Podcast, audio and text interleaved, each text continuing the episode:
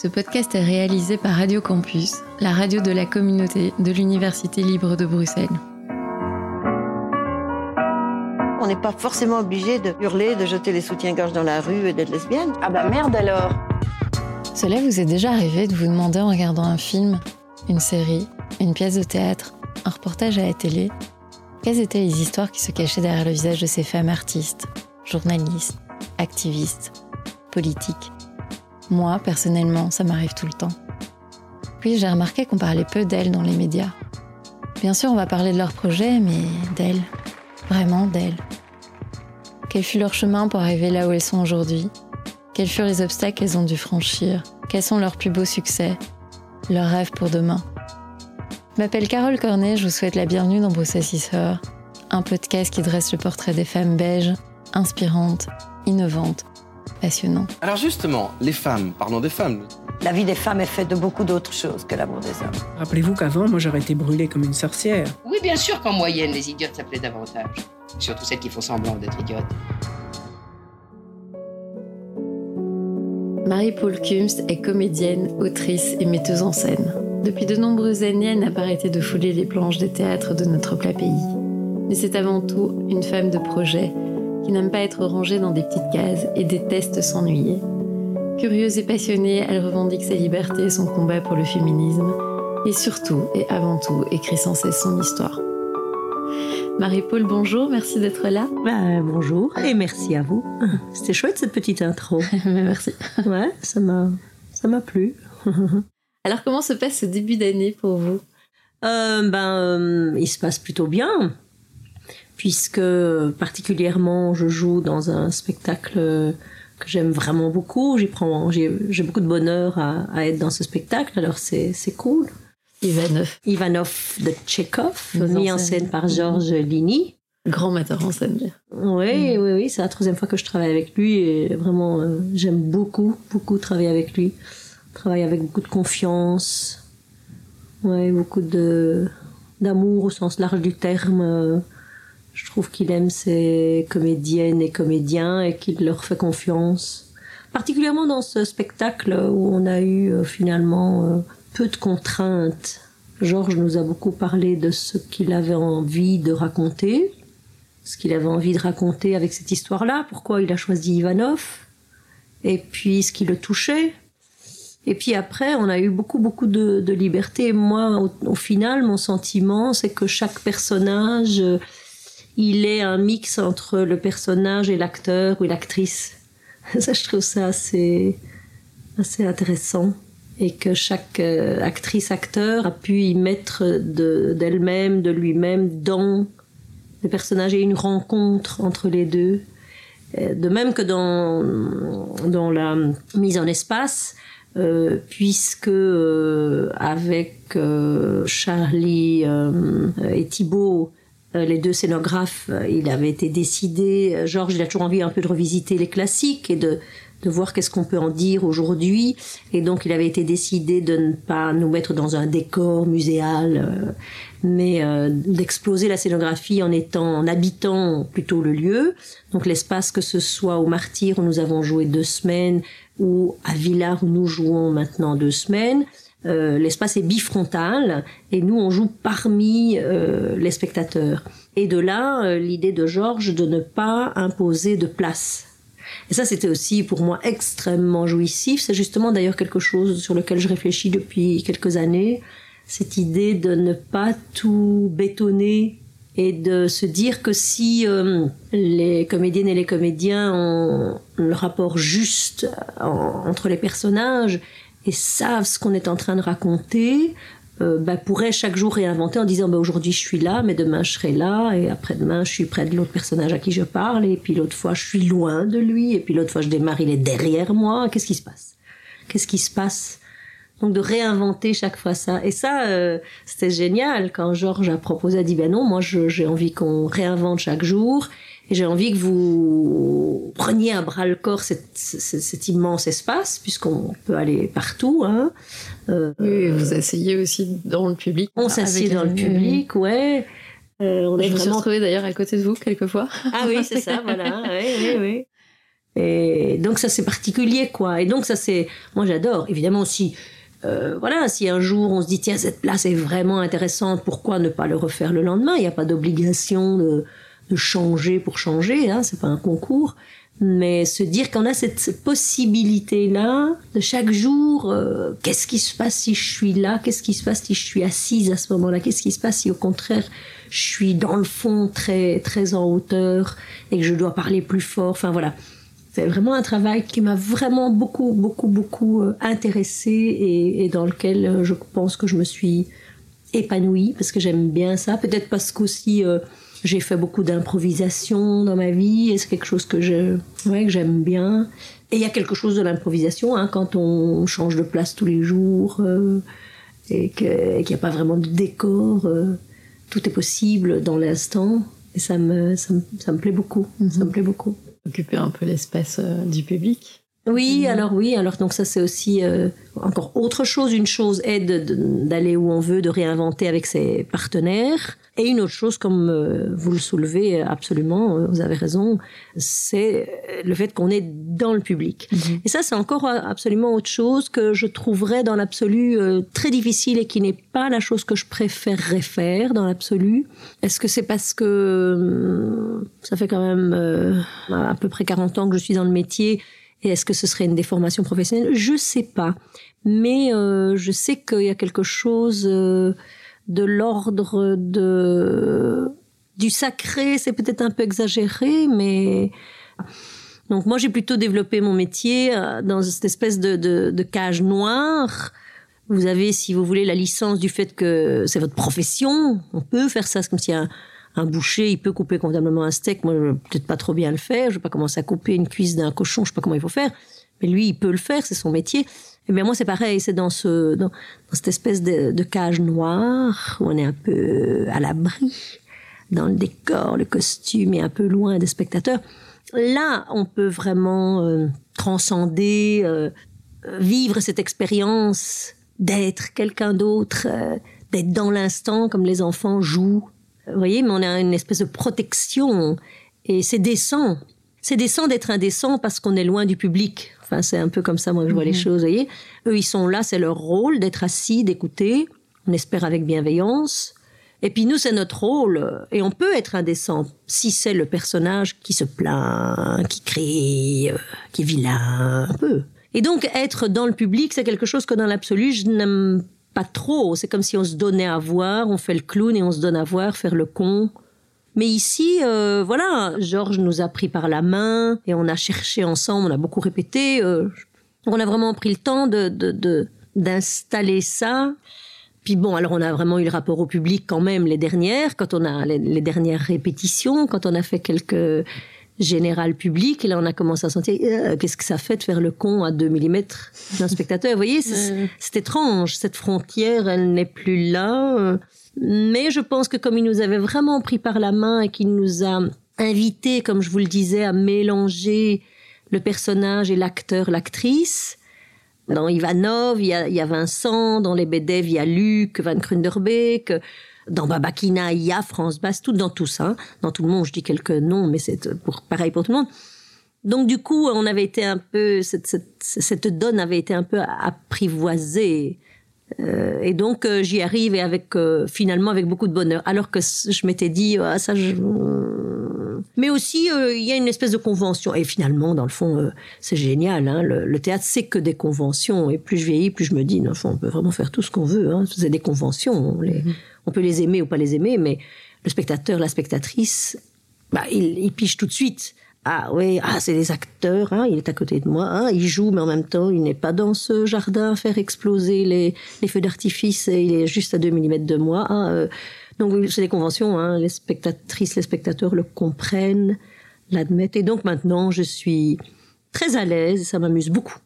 Justement, vous dites qu'il y a un peu de Marie-Paul Kuhns dans votre personnage, mais c'est c'est toujours comme ça, hein, un peu euh, quand vous interprétez un personnage, a toujours c'est toujours joué un peu sur la, la frontière, d'aller chercher des émotions. Et... Oui, bien sûr, euh, vous avez raison. Si trois actrices devaient interpréter euh, trois euh, machas dans la mouette, enfin je dis n'importe quoi, ce serait trois machas différentes.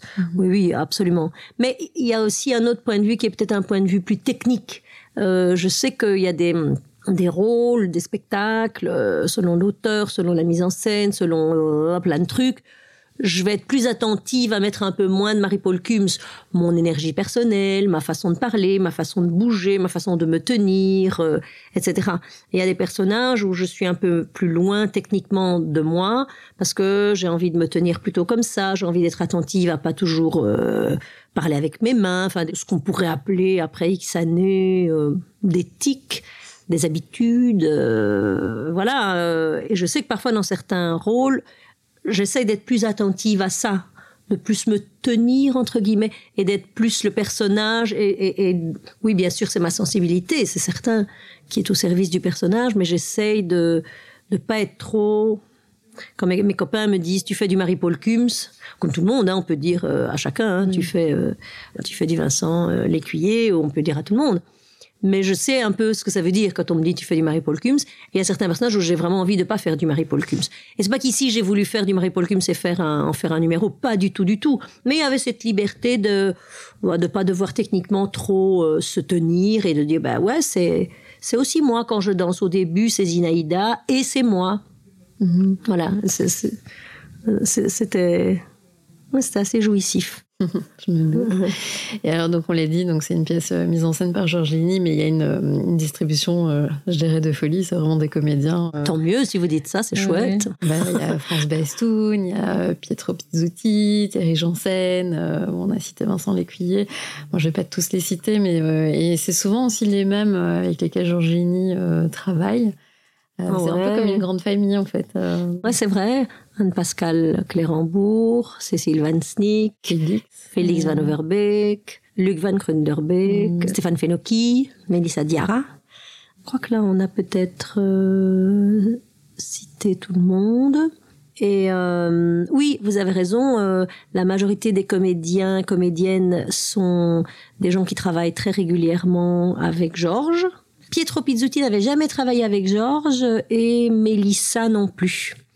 Mais sinon, tous les autres avaient déjà travaillé euh, avec Georges. C'est peut-être chouette aussi parce que du coup, euh, on se connaît un peu. Donc, euh, ça, ça fait déjà une espèce de vocabulaire commun Mhm. qui est là. Et ça fait certainement qu'on comprend plus vite dans un sens comme dans l'autre où, où on va. Tous les comédiens euh, étaient très, très, oui, très contents du travail. Et ça, ça se sent parce que c'est un spectacle très libre et euh, euh, on a beaucoup de plaisir tous les jours à se retrouver. et, euh, c'est avec beaucoup de bienveillance, je pense.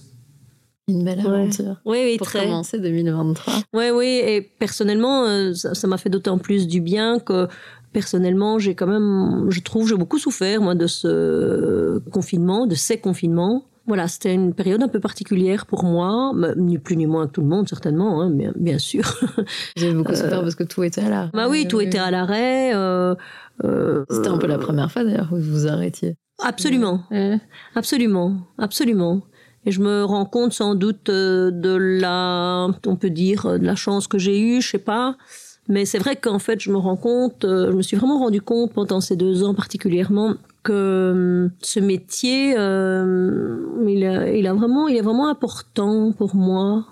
Ça a été vraiment une façon de m'épanouir et j'ai fait des belles choses, en tous les cas que moi je trouvais belles, qui m'ont qui m'ont plu, qui m'ont rendue heureuse, des grandes euh, aventures. Enfin, à mon niveau, hein, je dis pas que j'ai fait des trucs exceptionnels, mais moi, ils m'ont rempli, ils m'ont nourri et, et je me rends compte que euh, j'y tiens à ce métier, que ce soit jouer, écrire, mettre en scène, euh, être dans, dans, dans, dans le milieu du théâtre, être dans la littérature, être dans les histoires, raconter le monde, être dans le, le contact avec les gens, raconter, pas pour, pas pour le raconter dans mon miroir, mais raconter pour partager.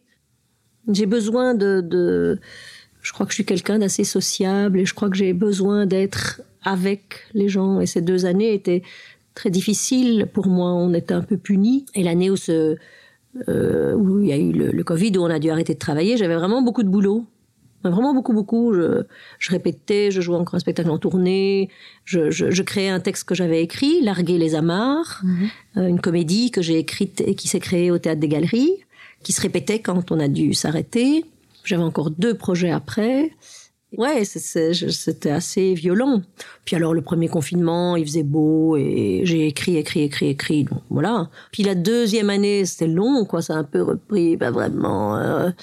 Et, je me suis aussi euh, beaucoup in- interrogée en me disant, tiens, euh, j'ai eu le sentiment, je sais pas si vous partagez ce sentiment. euh, c'est d'ailleurs pas qu'avec le Covid, hein, que le monde va tellement vite, hein, c'est exponentiel, hein, les, les mouvements du monde, c'est- ces dernières années. euh. Et donc, je me suis dit, tiens, euh, on reprend le métier deux ans après, ouh, il y a plein de choses qui ont changé. Ah oui? Oui, oui, à plein d'endroits. Plein d'endroits mettre en route un projet. euh, tout à coup, ça m'a paru beaucoup plus difficile. euh, alors, c'est peut-être euh, symptomatique ou symbolique, ou je sais pas. Pendant le confinement, j'ai arrêté de me teindre les cheveux. Voilà, je, je parle des petites choses, mais je trouve que les petites choses sont intéressantes. hein. Les grands ça. slogans disaient l'intime est politique, hein, et j'y j'y crois tout à fait. Et donc, euh, ouais, je suis revenue deux ans après avec des cheveux gris. C'est très intéressant. Pour un spectacle que j'ai fait, d'ailleurs, on m'a beaucoup dem- demandé de me teindre les cheveux en me disant euh, ça va vraiment poser problème au, au public. Ah oui. C'est intéressant, hein Pourtant, on est quand même dans une période où, où maintenant les, les, les femmes osent de plus en plus en fait Ouais. euh, laisser faire de la nature entre guillemets. Ouais, ouais, il y en a Oui, beaucoup hein, maintenant. oui. Mais je pense que le théâtre, c'est extrêmement ringard. C'est aussi une chose que j'ai découverte. Hmm. Le théâtre, c'est vraiment beaucoup de, j'allais dire, de vieux et de vieilles, accrochés, bien accrochés, bien assis. Oui. Et on se rassure en se disant que c'est pour des tas de bonnes raisons qu'on est accroché. Moi, je ne le pense pas. Puis il y avait aussi un peu un embouteillage de spectacles, plein de spectacles qui se sont pas faits, donc il y avait vraiment beaucoup de spectacles. Donc tout à coup, je me suis dit, tiens, j'arrive avec des projets personnels, j'ai toujours fait ça, j'ai, enfin, j'ai souvent, comme je le disais, je trouve que j'ai eu beaucoup de chance, parce qu'on m'a toujours proposé, je dirais, beaucoup de boulot en tous les cas, ouais, vraiment pas mal, et puis entre ça, j'ai toujours eu des projets personnels, soit d'écriture, soit des envies de, de jouer ça, de jouer ça, et puis ça se mettait toujours, donc, euh, enfin, pas toujours, certainement. Pas tous les projets que j'ai proposés ne se sont réalisés, mais mais par exemple, par exemple, euh, quand on veut euh, amener un projet aujourd'hui dans les théâtres, mais euh, presque tous les théâtres vous disent, ben, on va faire des coproductions. Et pourquoi pas? Je pense que ça a sûrement un, intérêt et de, de grande qualité. Mais c'est parfois un peu plus difficile dès lors, parce qu'il faut trouver plusieurs productrices possibles, plusieurs lieux qui vont coproduire. C'est un peu plus lourd. Il me semble qu'avant, euh, on, pouvait en tous les cas travailler plus en confiance. Ben, on te connaît, on te fait confiance. Maintenant, et je le comprends très bien aussi, tout a changé. Il y a certainement beaucoup plus de projets, beaucoup plus de compagnies, beaucoup plus de jeunes actrices et acteurs qui portent eux-mêmes leurs projets, qui arrivent avec des choses formidables. hein, et on est beaucoup plus nombreux.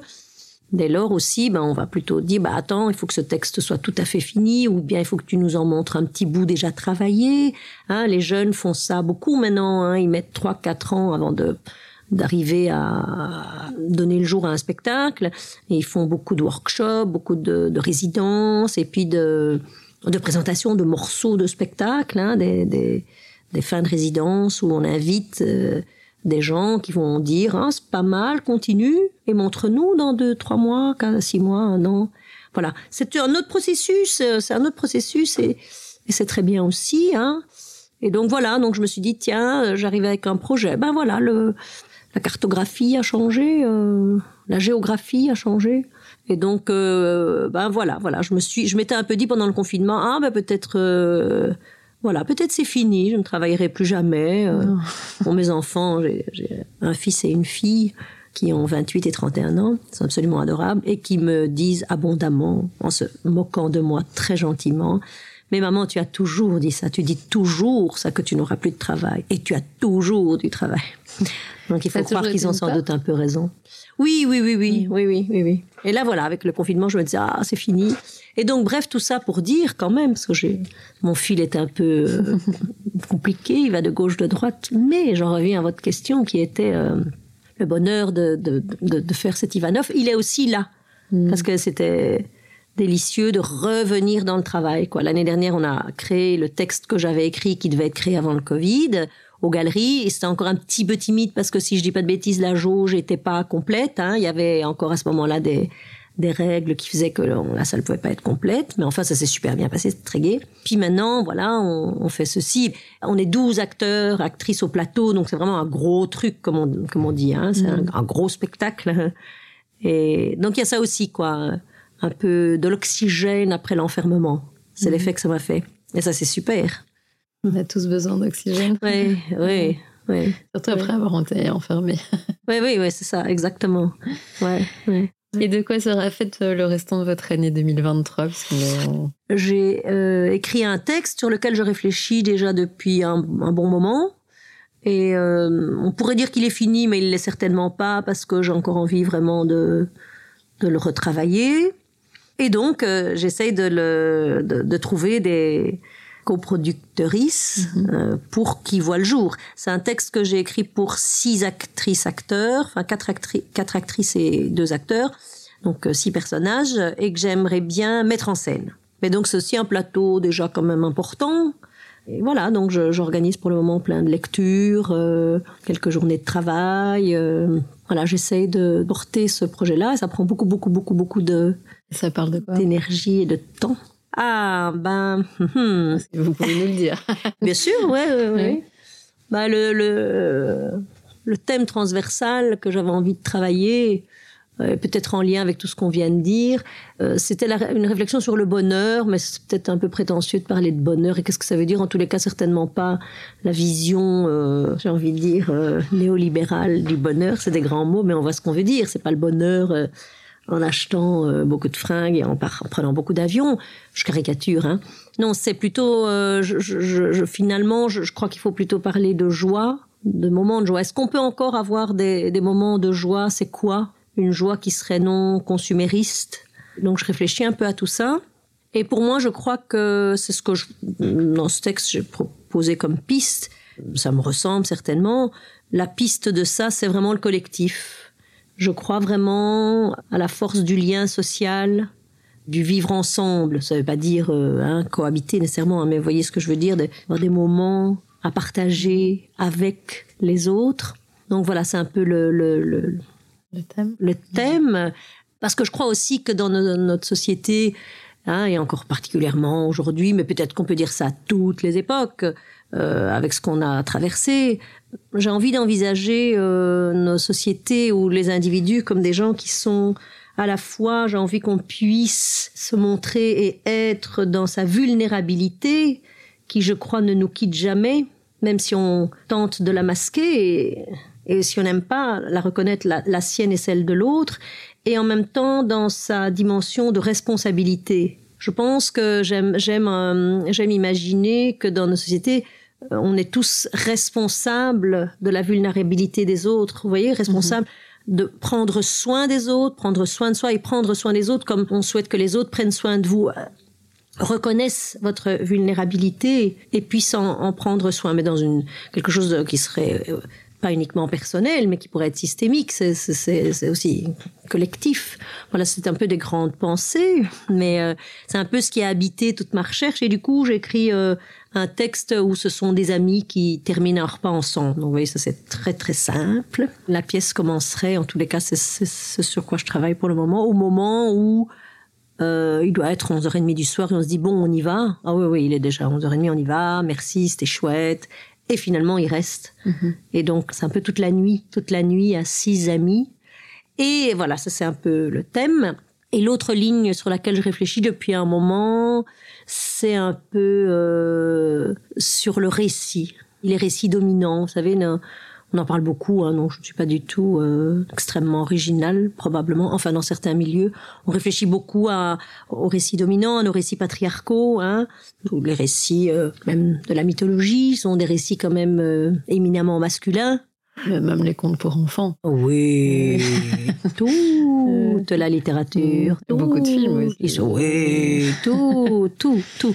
Mais même euh, comment on vous raconte les choses dans un JT, euh, comment une pub s'articule. euh.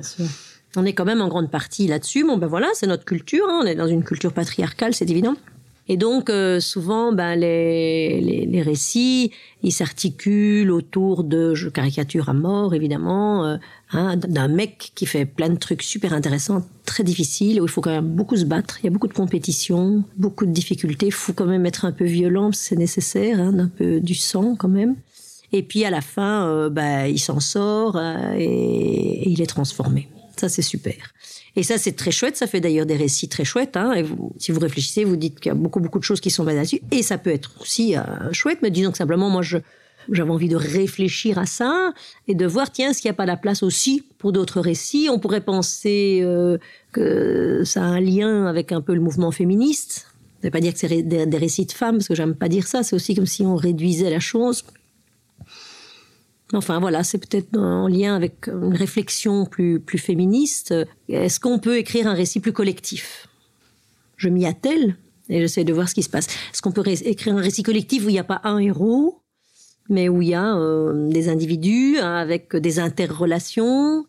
Est-ce qu'on peut écrire un récit euh, qui ne soit pas que avec des, des grands mouvements de l'ordre de l'espace public, mais qui soit des tas de petites choses qui sont de l'ordre du domestique? Hein, quand on est euh, dans un repas ensemble, on, on fait un petit truc à manger, on, de quoi on parle. Mais je crois qu'on parle, enfin, dans mon texte, il parle de- aussi de questions politiques et de grandes questions, mais comme si on entrait par une autre porte. Est-ce que c'est possible de faire ça? Est-ce que c'est possible d'avoir des récits où il y a de la bienveillance? Est-ce que c'est possible d'avoir des récits où il y a euh, de l'attention à l'autre, hein, dans le sens, un mot aussi très à la mode, du care, donc euh, le soin hein? Est-ce que ça aussi, est-ce que c'est possible, mais des récits où, dans lesquels il y a quand même des, tensions dramatiques, où on a envie de connaître la suite, où on se marre, où on, j'ai envie que mon texte soit très ludique, soit très poétique, soit parle de quelque chose de réaliste, termine en quelque chose qui n'est pas du tout réaliste. Donc voilà, je, réfléchis à ça de, est-ce qu'on peut faire des narrations où on entrerait par une autre porte? Voilà, ça c'est tout le sujet de ce texte. Voilà, je suis sans doute pas tout à fait au bout de mes peines, mais, mais, mais ça m'intéresse. Parce que je pense aussi qu'il y a cette tendance, ça m'intéresse beaucoup aussi, cette réflexion, je, je réfléchis beaucoup à ça, de dire, notamment quand je vous disais, je trouve que parfois le théâtre aujourd'hui, il est bien ringard, bien accroché à l'ancienne.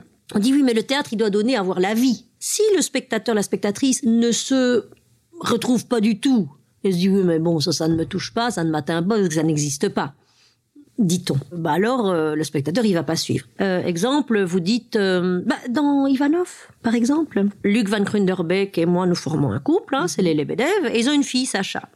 Qui va-t-on distribuer pour que ce soit crédible? Première pensée, ce serait de se dire, ben, tu regardes la tête de Luc, tu regardes la tête de Marie-Paul, et tu fais, tu cherches une nana, tu dis, ouais, ouais, ouais, ça tombe bien, ça peut vraiment être leur fille, c'est génial possibilité très classique de faire. Réflexion beaucoup plus contemporaine, c'est de se dire de toute façon le théâtre c'est des conventions. Donc qu'est-ce qu'on s'en fiche à partir du moment où il est dit ben, c'est notre fille, Sacha, ben, elle dit euh, maman, elle dit euh, papa, euh, on s'en fout. Hein Et par exemple, Mélissa, elle a sa maman est je ne sais plus de quelle origine, enfin elle est noire et son papa est français. Elle est donc métisse. Et si vous preniez d'un point de vue euh, à l'ancienne, euh, très premier degré, vous vous diriez, ben, ça, ne- ça ne va pas. Les spectateurs ne vont pas comprendre. Et en fait, vous le faites, et il n'y a pas une seule question sur, sur cette chose-là. Parce Tant mieux. qu'évidemment, le théâtre est convention. Mhm. Si vous dites que vous êtes ma sœur dans, dans une pièce de théâtre, c'est une convention. Vous êtes ma sœur. C'est ça qui est d'ailleurs génial. Hein Au théâtre, à la fin, euh, Vincent Lécuyer, on dit euh, il est mort, puis il tombe. Il est mort. Qui va se lever en disant mais non, il n'est pas mort, c'est idiot. Nobody. Bien sûr, le théâtre, c'est des conventions. hein. Je reviens à ce fil. Et donc, on dit, bah, dans le fond, euh, le théâtre, il doit quand même s'inscrire dans un certain cadre, puisqu'il donne à voir la vie. Et s'il ne donne pas à voir la vie telle qu'elle est, mais moi, spectatrice, spectateur, je peux pas m'identifier, donc je peux pas. Je pense que je ne suis plus du tout d'accord avec ça. C'est-à-dire que je trouve que c'est un peu court. C'est juste, mais je trouve que c'est beaucoup plus juste d'aller plus loin et de se dire, si en même temps le théâtre donne à voir la vie, en même temps, je pense que tout ce qui est fictionnel, Bon, vous allez me dire, restons humbles. Le théâtre, si on prenait des chiffres, je les ai pas devant moi, c'est jamais énormément de spectateurs en Belgique francophone. On est d'accord. C'est une proportion très minime de la population belge. On est d'accord. Mais disons que la fiction en général, je trouve, elle peut aussi être empouvoirante. C'est un mot un peu à la mode, mais je trouve qu'il dit bien ce qu'il veut dire. Elle peut être aussi libératrice, elle peut aussi, pour moi, donner des idées et elle peut nous influencer. Euh, par exemple, on a fait des enquêtes, c'était très intéressant. J'ai lu tout un énorme truc là-dessus sur des jeunes femmes qui vivaient dans des petits villages en France assez loin et qui n'arrivaient pas à se reconnaître et à se dire que peut-être elles étaient lesbiennes, qu'elles avaient en tous les cas véritablement envie d'une relation avec une femme, qu'elles ne se retrouvaient pas dans une relation avec un homme, mais elles n'avaient pas tous les mots pour dire ça, pour rencontrer ce qu'elles ressentaient. Le langage est éminemment, enfin, est fondamental. On peut d'ailleurs dire qu'on a aussi un langage assez patriarcal. Et, qui même se disait que quand elles étaient jeunes et, qu'elles vivaient des choses avec des filles, on se moquait d'elles, etc. Mais elles n'avaient pas vraiment les mots pour dire, mais dans le fond, on peut dire qu'on m'ostracisait parce que je m'éveillais à une sexualité différente. Et elle disait, c'est à partir du moment où elles ont commencé à entendre des podcasts, à voir des émissions, à voir des films dans lesquels deux femmes se donnent la main, deux femmes s'embrassent, euh, des films dans lesquels il y a un couple de lesbiennes et on n'en parle pas d'ailleurs absolument pas. Hein. Vous voyez, c'est un couple pointe à la ligne, ce n'est pas le sujet. Qu'elle qu'elle pouvait commencer à se dire ah c'est ça qui m'est arrivé ah c'est possible de vivre ça ah je peux vivre ça et donc je pense aussi que vous voyez, c'est comme un boomerang, qu'en même temps, si on s'arrête en disant mais euh, il n'y a pas beaucoup de couples, par exemple, je n'importe quoi, de couples de lesbiennes, alors je vais pas mettre un couple de lesbiennes sur le plateau, ou euh, je sais pas, euh, toutes ces idées qu'on a et dont on se rend pas compte qu'on est complètement prisonnier d'idées toutes faites, de clichés tout faits, mais on ne va jamais faire que reproduire les mêmes clichés. Et moi, j'ai envie de penser, je l'ai toujours pensé, tant pis si je suis une grande naïve, tant pis, c'est chouette. Moi, j'ai toujours pensé que on pouvait viser à des mouvements, il y a des changements sociétaux, il y a des changements même infimes.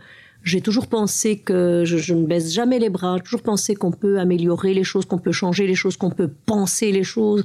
Que je, j'adore, par exemple, la notion de désobéissance. Je trouve qu'on devrait apprendre ça. La désobéissance, réfléchir. Est-ce que c'est intéressant de faire ça comme ça? Pourquoi? On me demande de faire ça comme ça. Ça a un sens super. En fait, ça n'a pas de sens. Mais alors pourquoi je le fais? Et donc, je pense que c'est super de, se dire que le plateau pourrait aussi être un endroit émancipateur. Euh, alors, faut certainement pas être prétentieux. Je ne le suis pas. Mais se dire peut-être qu'il donne de bonnes idées. Donc, bref, dans cette écriture que je fais, je cherche à voir est-ce qu'on peut faire des narrations un peu différentes. Est-ce qu'on peut, par exemple, imaginer que c'est des gens qui ont des relations de bienveillance, qui prennent soin les uns des autres, qui ont des idées ouvertes, qui vivent eux-mêmes, ils sont eux-mêmes dans diverses situations, des relations de couple ou pas de couple diverses, avec beaucoup d'ouverture, avec... Est-ce qu'on pourrait se dire que ça nous donne aussi, nous, de bonnes idées? Voilà, c'est un peu mon idée d'écrire un texte comme ça, qui donnerait de bonnes idées. On verra hein, s'il se fait. Voilà, donc je travaille à ça, parce que vous me demandiez, c'est parti de la question, vous me demandiez qu'est-ce que je fais. Mhm. Et puis j'ai, donc je me suis inscrite à ce master de spécialisation en études de genre. Euh, On y reviendra. Voilà. Et donc je le termine cette année, je travaille à mon mhm. mémoire. Et puis j'écris un autre texte qu'on va créer la saison prochaine au TTO. Et donc je commence l'écriture de ça. Donc voilà, à quoi je vais passer la suite de la saison. De nouveau une année bien chargée. Oui. oui. Alors, comme dans ce podcast, on s'intéresse euh, au parcours de nos invités, je vais prendre ma machine à remonter le temps et m'arrêter là où tout commence, à Gossely, près de Charleroi. Donc, vous êtes née la quatrième de quatre enfants, une grande famille, si on peut dire.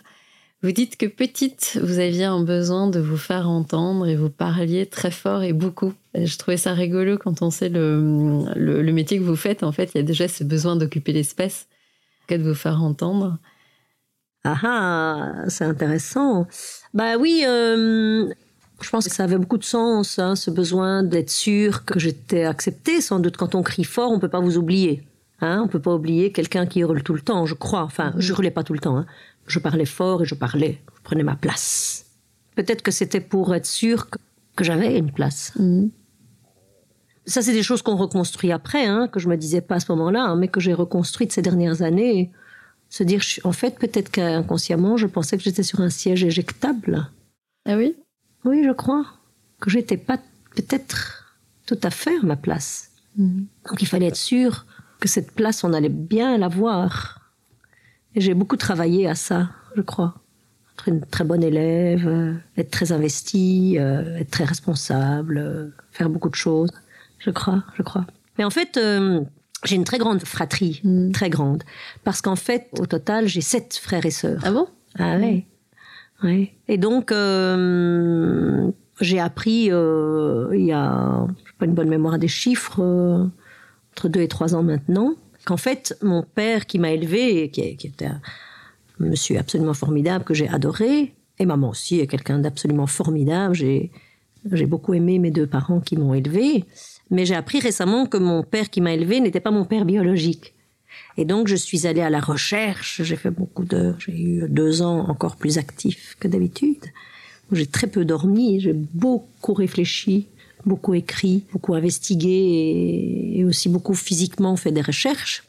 Et j'ai retrouvé mon père biologique. C'est une très belle aventure. Et je me suis retrouvée une nouvelle fratrie. Donc, d'un côté, euh, du côté euh, Kums, j'étais la dernière. Et puis, j'étais aussi la première de la fratrie suivante.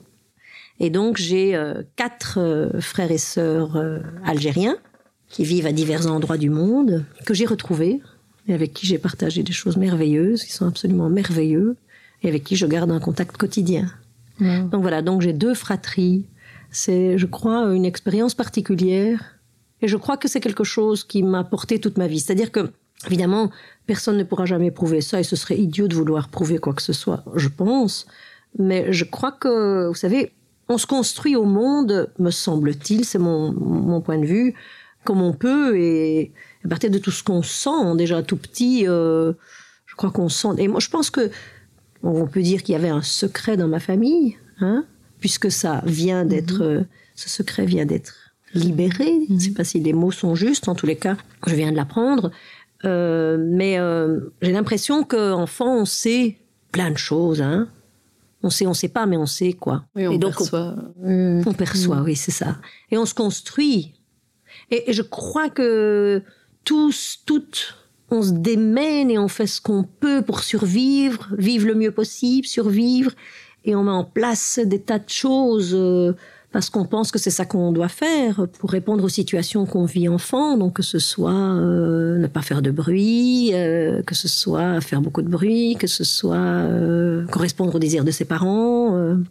Chose d'ailleurs avec lesquelles je trouve on, on se débat beaucoup adulte parce que adulte euh, souvent euh, il est question enfin c'est comme ça que moi je vois les choses de se départir de ça de, de désapprendre ça de se dire oui mais je me mets je faisais ça parce que c'était nécessaire quand j'étais enfant. Probablement j'avais besoin de me mettre dans cette situation pour survivre. Et maintenant ben, maintenant le, tout le contexte a changé. J'ai plus besoin de faire ça. Je, je peux désapprendre à avoir telle réaction dans telle situation ou, ou justement de parler fort, de faire beaucoup de bruit. C'est quelque chose que j'ai vraiment essayé de désapprendre toutes ces années-ci. Ce n'est plus nécessaire de faire beaucoup de bruit. Ce n'est plus nécessaire de me mettre au centre. C'est intéressant d'essayer de désapprendre ça, de se dire, mais maintenant je peux me reposer. Ma place, elle est tout à fait... euh, je la Elle connais bien maintenant, elle est là. Mhm. Elle est là et je la connais et j'ai plus besoin de faire beaucoup de bruit pour ne pas me faire éjecter. Ah, C'est fou. Ouais, Mhm. C'est intéressant. Oui. Vous vous résumez comme une petite fille qui avait très soif de vivre, de découvrir des choses et qui a toujours été très gourmande de la vie. Vous êtes restée fidèle, je trouve. Enfin, en tout cas, je vous connais pas personnellement, mais quand je lis euh, à cette petite fille, en fait. euh, Oui, ça oui, je crois. Je crois que j'étais. euh, J'ai toujours eu. euh, J'étais extrêmement optimiste. Alors, est-ce qu'optimiste, c'est le bon Enthousiaste et Mhm. positive, oui, oui, oui. Je suis un peu moins euh, positive à tout craint aujourd'hui, mais je reste quand même grandement, souvent, très souvent, enthousiaste. Et en tous les cas, gourmande de vie, oui. Oui, je me dis toujours, je dormirai quand je serai morte. Enfin, c'est des expressions un peu idiotes, mais oui, j'ai- j'ai toujours envie de commencer de nouveau. Et je le fais, je le fais. Je le fais, je prends des cours, euh, je, je fais des nouvelles choses, je lis beaucoup. euh, et c'est délicieux. Et puis dans ce monde en mouvement, euh, on a envie de tout le temps de. Enfin, on a plein de choses encore à découvrir. Donc oui, je reste, euh, je reste très gourmande et. euh, Mais en même temps, j'admire les gens qui peuvent s'arrêter, regarder, être dans la contemplation. J'aimerais le faire plus souvent parce que c'est magnifique, la contemplation. J'ai souvent envie d'être plus en accord avec la nature, de passer plus de temps dans la nature et je le fais pas assez souvent. Tout est bien d'ailleurs, il n'y a rien de mieux ou moins bien. Voilà, on fait, je crois. Voilà, en fonction de qui on est et ce qu'on peut sans doute. Mais euh, oui, moi je, reste cette petite fille gourmande. Ouais. Il se nourrit bien. ouais. Vous dites aussi que vos parents vous laissaient beaucoup de liberté, que petite vous preniez des bus, enfin petite euh, plus, plus âgée, adolescente, vous preniez des bus pour euh, aller voir des spectacles, Mhm. etc. Euh, Vous pensez que c'est cette liberté-là qui vous a rendue euh, tout aussi indépendante tout au long? C'est parce qu'on vous a donné beaucoup de liberté que... Euh, bah oui, sûrement, en, en partie, oui. Je crois que moi, euh, une chose qui, dans mon parcours à moi, ça peut-être l'air idiot de l'extérieur, mais qui a été très importante, c'est euh, donc j'étais la, la dernière de cette fratrie de mes, les parents qui m'ont élevée, et euh, je crois qu'ils s'étaient beaucoup occupés avec relativement beaucoup de soucis, enfin pas dans le sens négatif du terme, mais comme tous les parents, on, on est en souci de ses enfants, et j'ai l'impression, et on voit ça assez souvent, il me semble qu'on on dit ça souvent, que les derniers passent un peu entre les mailles du filet parce que ça va un peu tout seul. Les derniers, ben, ils suivent le groupe, euh, ils suivent les grands. Et donc peut-être que, enfin très probablement que j'ai eu plus de liberté que mes grands frères et sœurs euh, ben, parce que j'étais la dernière. Et puis surtout dans mon parcours à moi, dans ma petite ville de province, là, euh, je, me suis inscrite à un mouvement de, guidisme. C'était les guides catholiques de Belgique, parce que voilà, il y avait que ça à Gosselies, donc j'ai même pas choisi. Et euh, par euh, le biais d'une amie qui m'a dit oh mais viens on fait des trucs géniaux viens voilà. Je suis allée je suis tombée dedans euh, comme Obélix dans la potion. Et euh, j'ai trop adoré. Et ça a été vraiment ma nouvelle famille. Il se fait certainement euh, le hasard fait que c'était des nanas c'était que des filles évidemment. C'était des nanas super à ce moment-là qui étaient chefs qui étaient très intelligentes très réflexives euh, très modernes euh, et donc c'était ça a été vraiment un endroit où je pense que j'ai eu là de la nourriture qui me manquait peut-être dans, dans mon milieu familial, qui était justement euh, de, de réfléchir, donner du sens à sa vie, même si j'avais que 12 ans, j'avais beaucoup besoin de ça, de, de dialoguer, de même peut-être d'avoir des valeurs, de, de donner un sens aux choses, d'avoir des responsabilités, de et d'être déjà en fait, hein, je disais ma pièce là dans donner du sens au collectif Mhm. et de découvrir la démocratie. Ce qu'il n'y avait pas vraiment à l'école, dans une école de province que je critique beaucoup maintenant, où tout était extrêmement vertical euh, et pas très intelligent. Et là, dans ce mouvement de jeunesse, euh, je découvrais euh, l'horizontalité des rapports, la démocratie, oui, euh, le partage, l'attention à l'autre, euh, la relation à la nature, parce qu'on faisait beaucoup de camps et vraiment j'ai tout appris de la nature à ce moment-là. L'effort, on marchait, on faisait du vélo et l'autonomie et de, d'une liberté. Et mes parents me faisaient confiance et effectivement j'avais déjà beaucoup de curiosité donc c'est vrai que j'avais, je sais pas, 15-16 ans et euh, si je voulais faire des choses je devais aller à Charleroi, je devais prendre un bus, un tram, je devais marcher quand même un quart d'heure dans des petites rues et oui, oui, il me faisait confiance donc j'allais écouter des concerts, écouter des conférences, écouter des trucs d'exploration du monde, aller voir des spectacles déjà au théâtre de l'Ancre, au Palais des Beaux-Arts, des concerts à l'hôtel de ville de Charleroi. En plus de mes mouvements de jeunesse, grâce auxquels j'ai fait de la guitare, de la poterie, euh, beaucoup de vélo. euh, euh, je me suis, euh, enfin, j'étais dans beaucoup, beaucoup, beaucoup de choses. Mais je crois qu'effectivement, Aujourd'hui oui. C'est vrai que là, j'ai appris l'autonomie, la liberté réfléchie. c'était- c'était- Et ça, c'est vrai que je, je- je peux remercier mes parents de m'avoir fait confiance et de m'avoir laissé comme ça grandir là-dedans. C'était c'était super. Cette interview est en deux épisodes, parce qu'on a beaucoup parlé avec Marie-Paul et qu'on a eu envie de ne rien couper. Vous retrouverez la suite dans le prochain épisode qui sortira dans 15 jours.